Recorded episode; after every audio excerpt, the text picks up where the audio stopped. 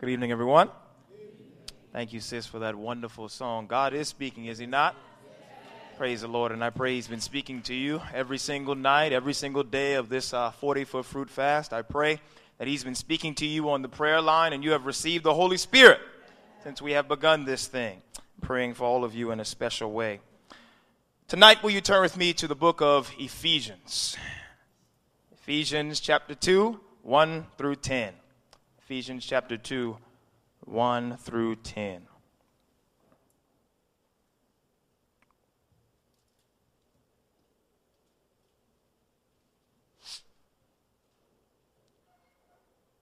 Ephesians chapter 2, verses 1 through 10. When you have it, just say amen.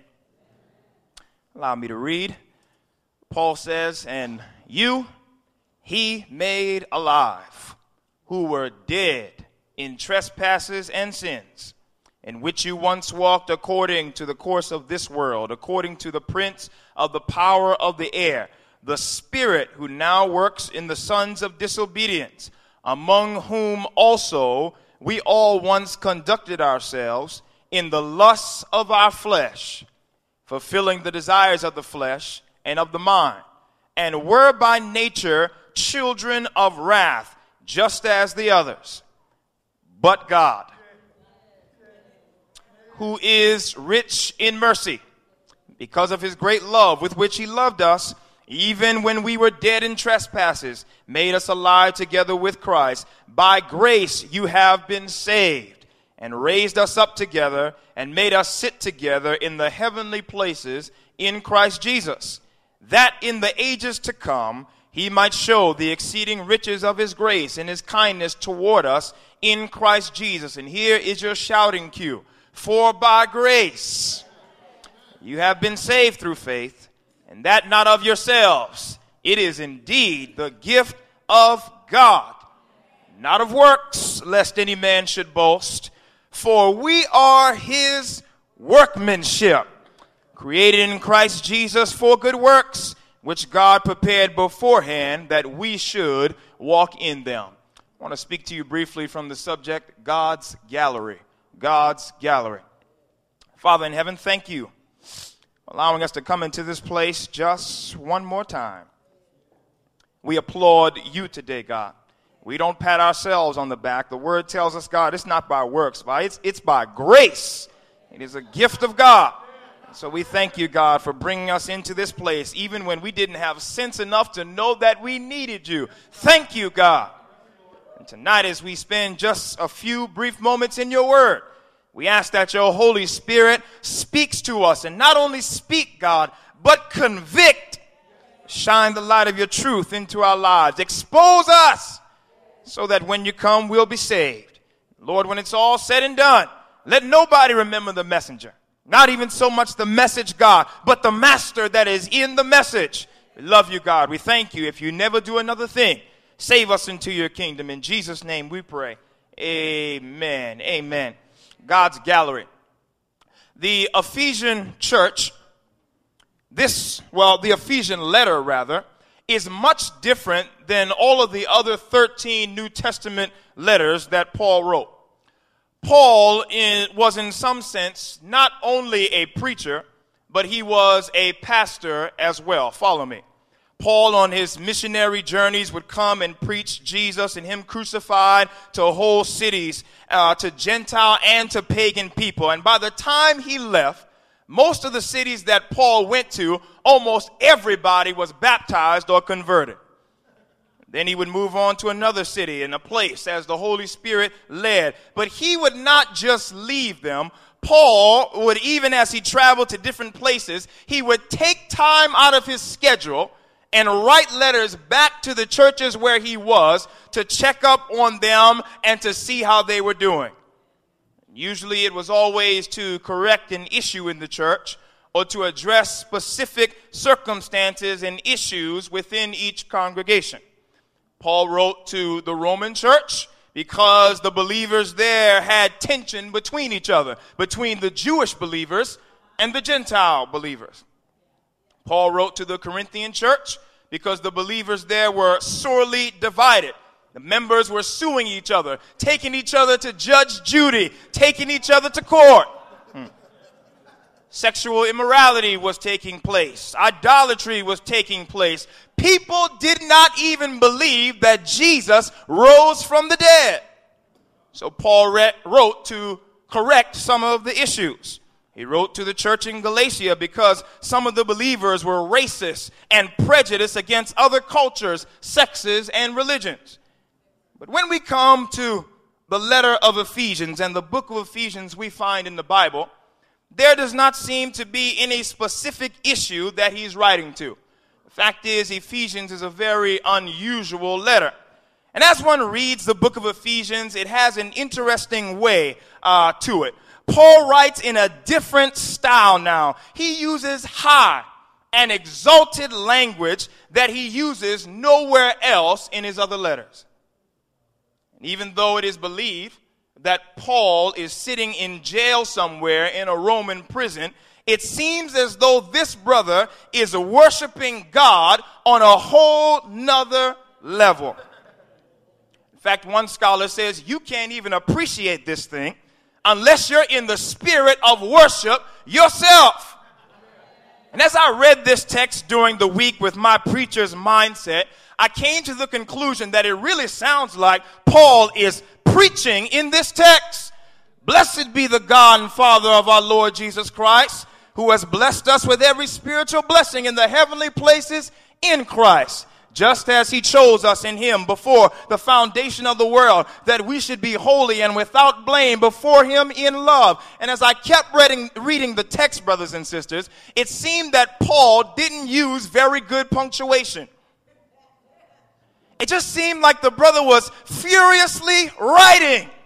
Whole bunch of run on sentences, like he's just running off at the mouth. It seems like Paul is preaching but not just the old, ordinary, everyday Sabbath sermon. Seems like Paul is preaching a sermon that only comes uh, after he's caught hell throughout the entire week. He's preaching one of those sermons that only comes after he's been through a near death experience and he knows that it's only God that brought him through type of sermon that seems like it only comes after the choir by some uh, divination of God. They are singing your favorite song that day.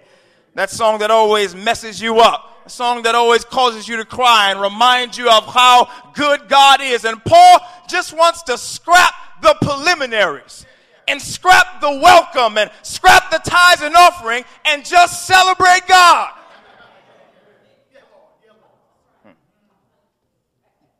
Seems like he's preaching one of those sermons that only comes after you're not only hearing God, you're feeling God now. Deep down in your spirit, Paul just wants to celebrate. Paul goes in on this letter and he highly esteems God. Well, what was making Paul preach? Well, I believe that Paul was just sitting up in jail thinking about grace. And I got good reason. And instead of being only focused on the Ephesian church, it is believed that Paul was writing to all Christians throughout the land, especially Gentiles who had recently converted to Christianity. Paul writes to them to tell them the goodness of God to remind them of where they came from, and to let them know what they should be doing now that they are saved. And when we get to chapter 2, he gives us the most concise and scholarly treatment of grace that is found anywhere in the Bible. Paul makes a vivid contrast between what man is by nature and what man can become through grace. Well, we have to ask ourselves tonight, what in the world is man by nature? What are we? He answers us in a very concise way. In Ephesians chapter 2 and verses 1 through 3, Paul says that we were dead in transgressions and sins. We once walked according to the pattern of this world. Hmm. We fulfilled the lust of the flesh and we fulfill the lust of our minds. Paul is trying to let us know we ought not forget where we came from. There is not one person sitting in this building or one person in the world who has confessed Christ that has not one time or another been bound by sin. Message Bible tells us that at this time, at the position before we met God, we breathed in corruption and evil and exhaled disobedience. In fact, it goes so far as to say it's a wonder that God did not lose his temper with us and destroy us all. Hmm. What is man by nature? Paul says, before God, we were dead in trespasses and sins. Transgressions meaning that we strayed off the path. Sins meaning that we missed the mark every single time. We were dead, brothers and sisters. I need you to get that. There was no life in us. We were unconscious to the glory of God. We were blind to the light of Christ and deaf to the voice of the Holy Spirit. Hmm. Okay? We did not know God, not at all. And because we neither knew God nor gave him glory, we were dead, rock bottom, dead in our sins. He says that we walked according to the course of this world. We were like mindless zombies. We followed the habits and deceptions of the world. Not only were we in the world, we were of the world. We according, we walked according to the prince of the power of the air, the spirit who now works in the sons of disobedience. In other words, we were following Satan and did not even know it. We all conducted ourselves in the lust of the flesh, fulfilling the desires of the flesh and of the mind, and were by nature children of wrath, just as the others. And notice, brothers and sisters, that Paul doesn't say some of us. Paul says, we all Everybody. We all were sinners. We all were born in sin and shaped in iniquity. We all had hearts that were filled with wickedness. And if you really have to be honest with yourself tonight, you have to admit that you haven't always been perfect. Truth is, you're not really faultless. You've messed up probably a few times. Just come on and say amen. You've gone down the wrong road a few times in your life. You've done a few things you're probably not proud of and you don't want anybody to see. Truth be told, maybe you weren't even supposed to be here today. Maybe, just maybe, you should have been dead, sleeping in your grave. Maybe, just maybe, the decisions that you made in the past don't warrant the blessings that you actually have now. God had grace on you.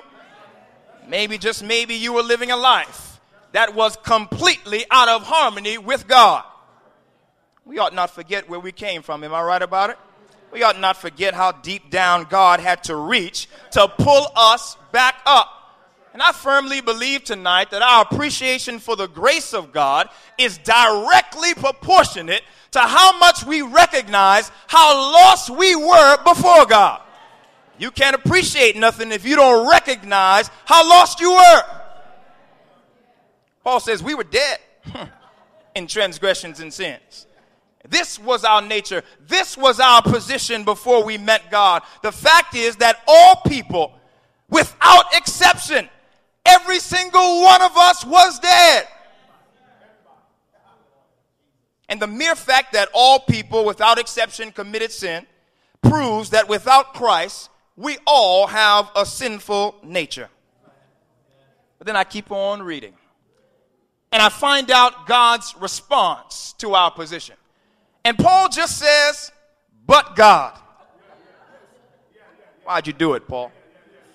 But God, who is rich in mercy because of his great love with which he loved us, even when we were dead in trespasses, made us alive together with Christ. By grace you have been saved and raised us up together and made us sit together in the heavenly places in Christ Jesus, that in the ages to come, my Lord, he might show the exceeding riches of his grace in his kindness toward us in Christ Jesus. Paul speaks about God's response. He, does, he says, God is rich in mercy. Not only is God merciful, he's rich in the stuff. Bible says that our mercies are new every morning. His mercies do not run out with his children. It was because of mercy that even though we should have received God's wrath, he did not treat us as our sins deserve. David says that he remembers our frame. He remembers that we are just dust. And because we ask, he has moved our sins as far as the east is from the west. I just thank God tonight for Jesus, don't you? Hmm. I know if this thing was left up to me, I'd still be dead in sins and transgressions. Well, Paul doesn't say not only is he rich in mercy, he says his great love. Great love is love, brothers and sisters, that just doesn't make sense. The great controversy just doesn't make sense. How in the world can an omnipotent God be conceived in the womb of one of his creations and then allow himself to be put on the cross and die. Just doesn't make any sense. And the only words we have to describe it is great love. Hmm. But God. Paul says that before we knew we needed Christ, Christ died for us and made us alive.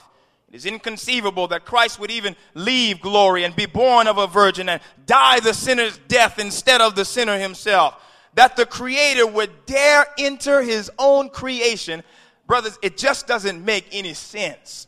Hmm. And if he had not let the Roman centurions put the nails in his hands and in his feet, there is no doubt about it, we all would still be dead. Hmm. How little do we contemplate the price that Christ paid for us? Sister White says we should probably spend one thoughtful hour a day just thinking about the last scenes of Christ's life and how he allowed himself to go all the way to the cross and die the most pitiful death of that time period. What is man by nature? Well, he's dead.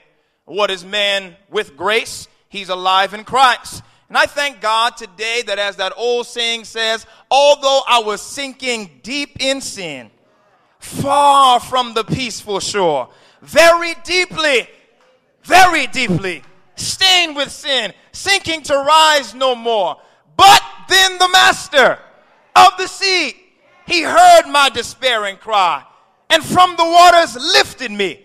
Now safe am I. Well, through Christ, we have imputed righteousness, not imparted. No way, Jose. We have imputed righteousness. Imparted means that you had something to do with it, but Paul says it's not of works Christ did it through grace.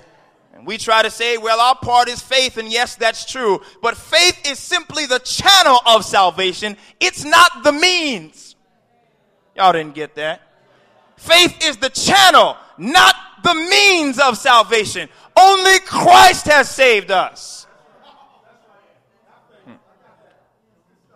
Well, finally, after, after Paul discusses our position, and after he discusses uh, God's response to our position, he moves to where I really want to spend the rest of our time tonight.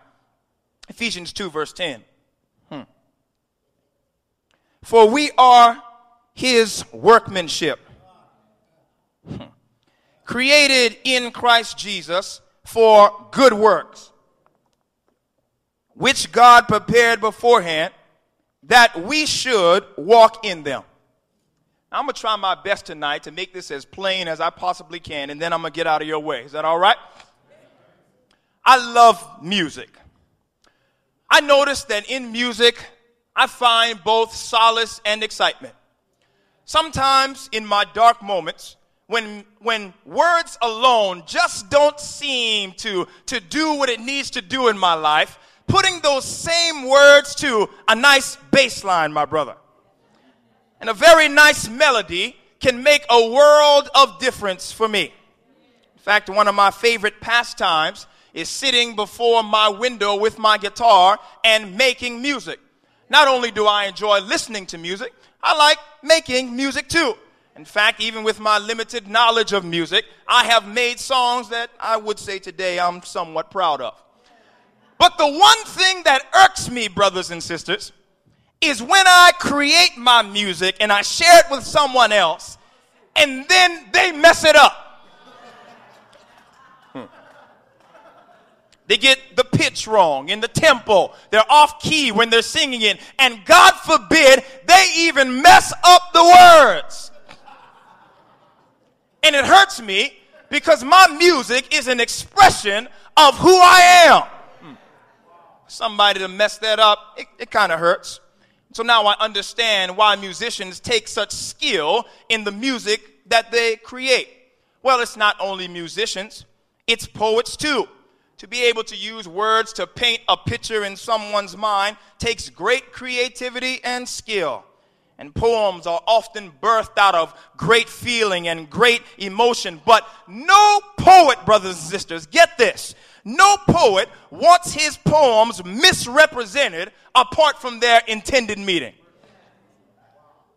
I read poetry from time to time, and sometimes I wonder how Emily Dickinson or Langston Hughes would feel if they were here today to see how we have interpreted their poems. Because their poems are an expression of who they are. Well, it's not just musicians, and it's not just poets. The fact is, it's artists too. And I have not come across an artist or a painter or a sculptor yet who wants his work described with very primitive words or shown in galleries where the light is so wrong that the brightness and boldness of the paint does not meet the eye with the same emotion and expression that they wanted it to. Hmm. Because their work is an expression of who they are. It is their work. It is the creation of their own hands, their workmanship. Well, truth be told, Paul says we are his workmanship, hmm. created in Christ Jesus. In other words, we are his masterpiece. Oh, don't get me wrong. God has created much. I marvel many days and I stand in shock and in awe of the stars that God has hung in the sky. And I marvel at the sun and the moon and only God can tell them when to rise and to set. I marvel at nature and I marvel at the many creatures that he has created. Even Ellen White says that God is love, is, is upon every bud and every opening spire of grass. I marvel at what God has created. And I ask like God, I ask God just like David, what is man that thou art mindful of him? But one author put it this way. He says that man will go out of his way to go out into the world and stand in awe of God, all that God has made without paying attention to his own self. Hmm. Did you not know that we were created in the image of God? Hmm. And he actually took his time with us. We are his masterpiece, greatest creation, but not just us, brothers and sisters the new us. Hmm. I mean, the sinner that is saved by grace. Paul is saying that we are recreated in Christ Jesus. God took us when we were dead in sins and made us alive and recreated us. Does not the Bible say, Behold, if any man is in Christ, he is a new creature. Old things are passed away. Behold, all things become new that God would take a low down, dirty sinner and change him into a born again believer. That God would take our filthy rags and wash them in his blood. I believe we are God's masterpiece. He has put his most work into us, and he has chosen that every sinner saved by grace be the premier expression of who he is. I need you to follow me tonight. Hmm. And those of us who are saved by grace, those of us who know what it is to be dead in transgressions and sins, I want to let you know that in some sense, you are God's music to the world. And He has composed your song with His own hand. For only God can take a few low notes in your life and take a few high notes and make a harmony out of you. Let me help somebody tonight. You are God's painting to the world. God has taken your empty, useless canvas and made a work of art. You are God's poem. And He has taken His pen of transformative power and rewritten your story.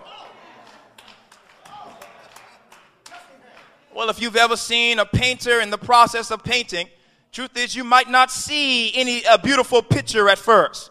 But they place a few strokes here, don't they? And a few strokes there. And before you know it, uh, at this empty canvas, and, and now you see a beautiful painting. God did the same thing with your life and with my life. People may have looked at your life and your situation and they could not possibly see anything beautiful coming out of it, but God made you a masterpiece. Y'all just think I'm being cute up here, don't you? I know. I know it. But the truth is, I have seen God take out his chisel and hammer away at the sins of man. I have seen God take out his tuning fork and taking people who are out of tune with God and out of tune with his word and make a beautiful song out of them. Truth is, tonight, that's why I love coming to church. Because I just often feel like I'm in God's gallery, where his works of art are on display. And I look around the room and not for one moment am I fooled. I know that all have sinned, fallen short of the glory of God. You weren't always the work of art you are today. In fact, inside of this church, we got some liars. Come on now. We got some cheaters. We got all kind of people up in here. The Bible says there is none righteous. No, not one. All have sinned. All have fallen short of the glory. Hmm. But now we're works of art, and God has put us on display. I feel like He didn't just put us on display so that we could sit around in the church and look pretty.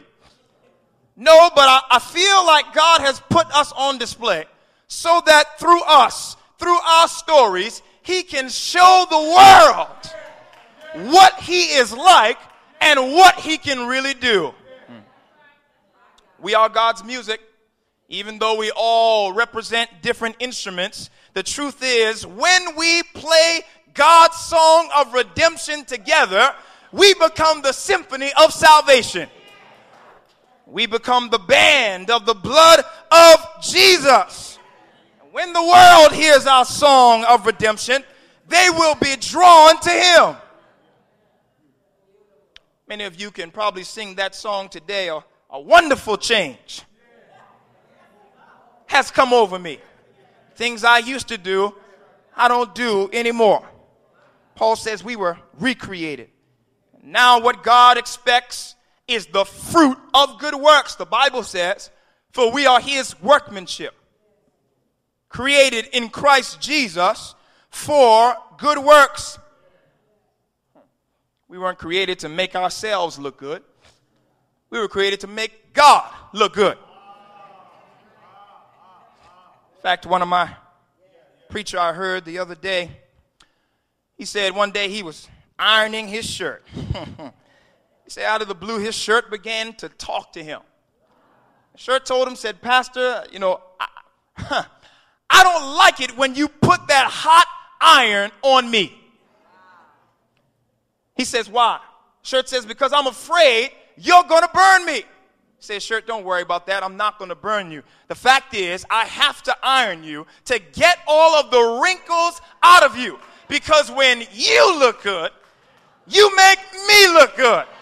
And I feel like God is doing the same thing in our life, changing our story complete wiping our slate clean, making us better, much better than we were before. Paul says we are his workmanship.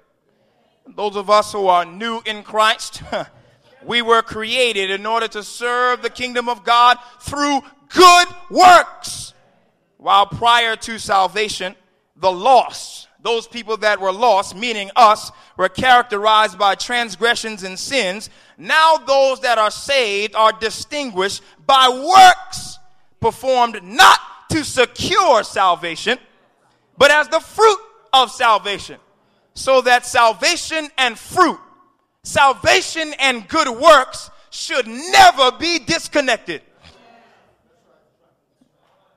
For if we are saved, where is the evidence of our salvation? Ought not the evidence to be visible to the world? What are you showing the world, brothers and sisters? Are you showing them through your life that God is alive and well?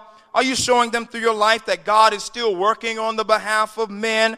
Is what you're doing right now displaying to the world that you have been recreated in Christ Jesus? Where is your fruit? And the good works that God has created and recreated you for. Has the Holy Spirit baptized you afresh?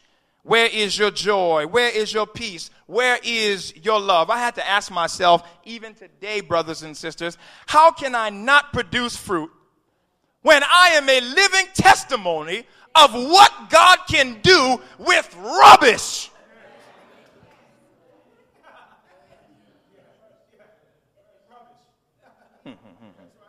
God expects that we rightly represent Him through good works. For if we are truly saved and in relationship with Jesus, the evidence that we have been with the Lord will rise to the surface. Does not the Bible say, Let your light so shine before men that they may see your what? Good works and glorify your Father which is in heaven. The truth is, tonight we are God's masterpiece. And through us, God shows the world what He is really like. But unless we are truly washed in the blood, and baptized in the Spirit, we will always misrepresent God. For some people who don't know God, we are the only Bible they will ever read. It might be the only Jesus they will ever know this side of glory. As we go out into the world, the recreated works of art God created us to be, we ought to give people a right representation of who God is. Do you agree with me tonight? Don't you know that we are sons and daughters of God? Does not the Bible tell us that? And just like people judge the parents by the children, so the world is judging the father by us.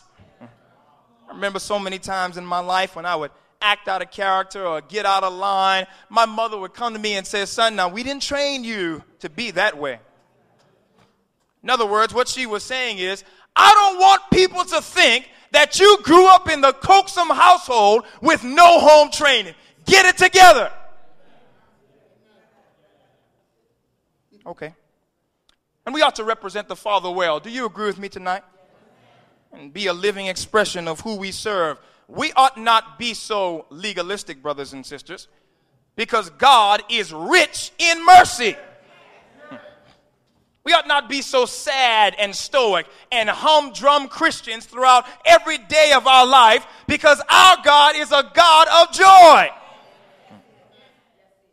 We ought not be so condemning because our God is a God of love. And people from time to time ought to be able to see Christ through us. We are the work of art that is in God's gallery.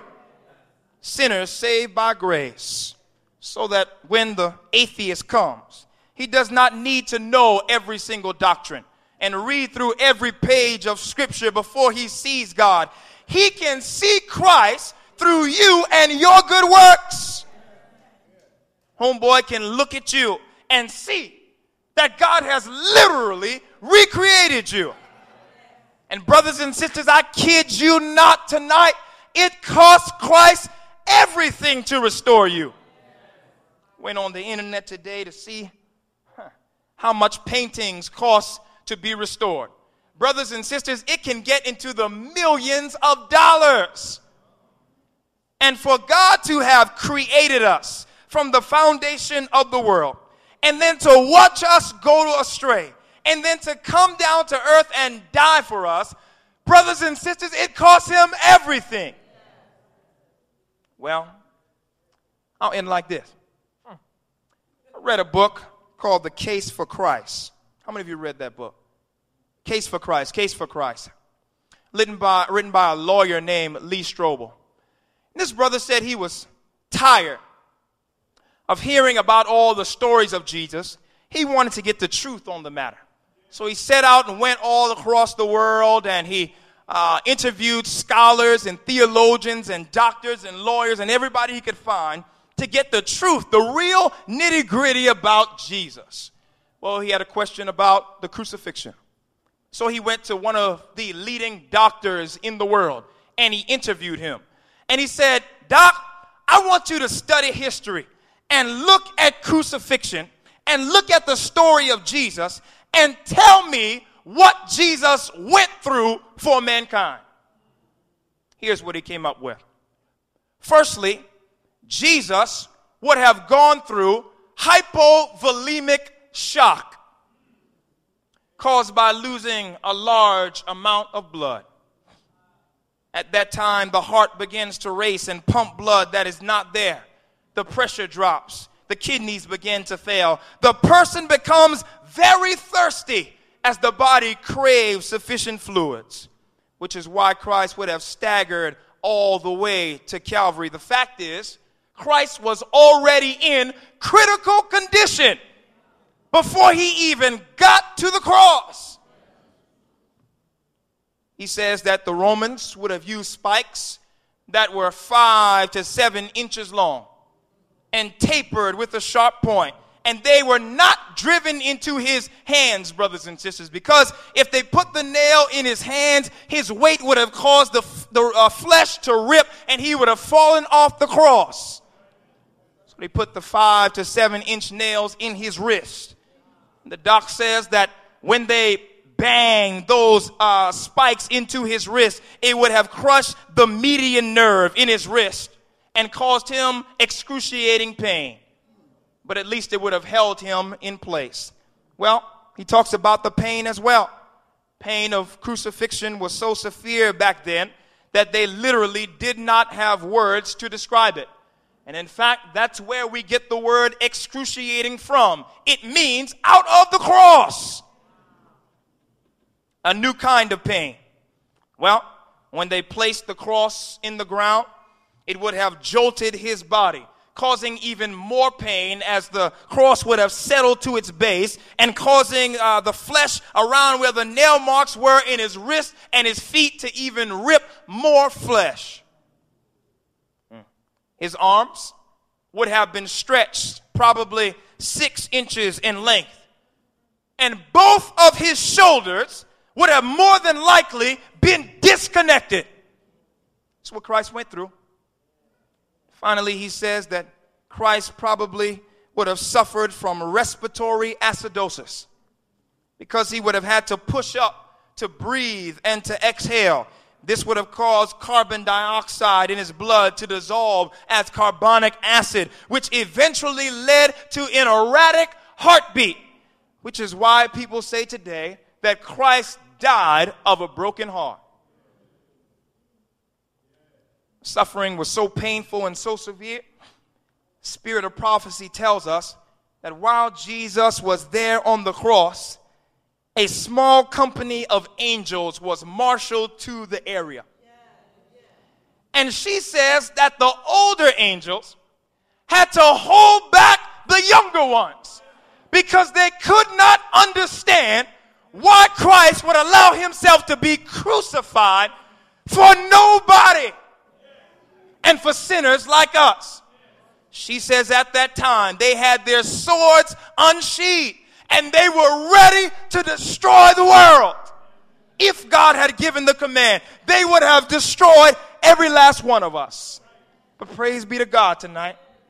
Christ would not give it and he died on the cross just to restore the image of God in us.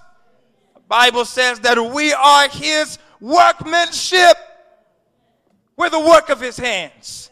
His sweat, his blood, his toil has gone into us. says because he has recreated us, we are supposed to go out and have good works which God prepared beforehand that we should walk in them. Brothers and sisters, the truth is tonight your work of art. Hmm. God made you beautiful. Nothing in God's gallery, amongst all the artifacts, amongst all the creatures that He has created, is more beautiful than you and I. And I don't mean just John Coaxum, I mean sinner, saved by grace. There is nothing more Christ could have done. He has recreated each and every one of us turned our lives upside down. He has rewritten our story. He has repainted our canvas. He has rewritten and recomposed our song so that now we are different individuals. And because of that, what manner are we supposed to go out into the world? He says we're supposed to have good works and represent Christ well. So the question we have to ask ourselves tonight, how are we representing God? Are we representing him well, brothers and sisters? Do we tell the story of redemption? Do we have love on our lips? Are we condemning people? Are we legalistic? Are we going out into the world making God seem harsh and angry? But are we sincere Christians? Are we a new creation that God has created? Tonight, just bow your heads and close your eyes.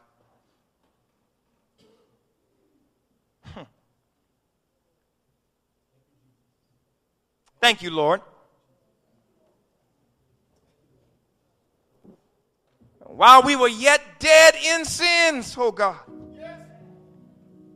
Christ, you died for us. Thank you, Lord. Putting up with humanity, oh God. thank you, God, for going to the cross for sinners like me. Lord, there's someone tonight God, there's someone tonight in this place who needs to be recreated right now. I'm praying for that person.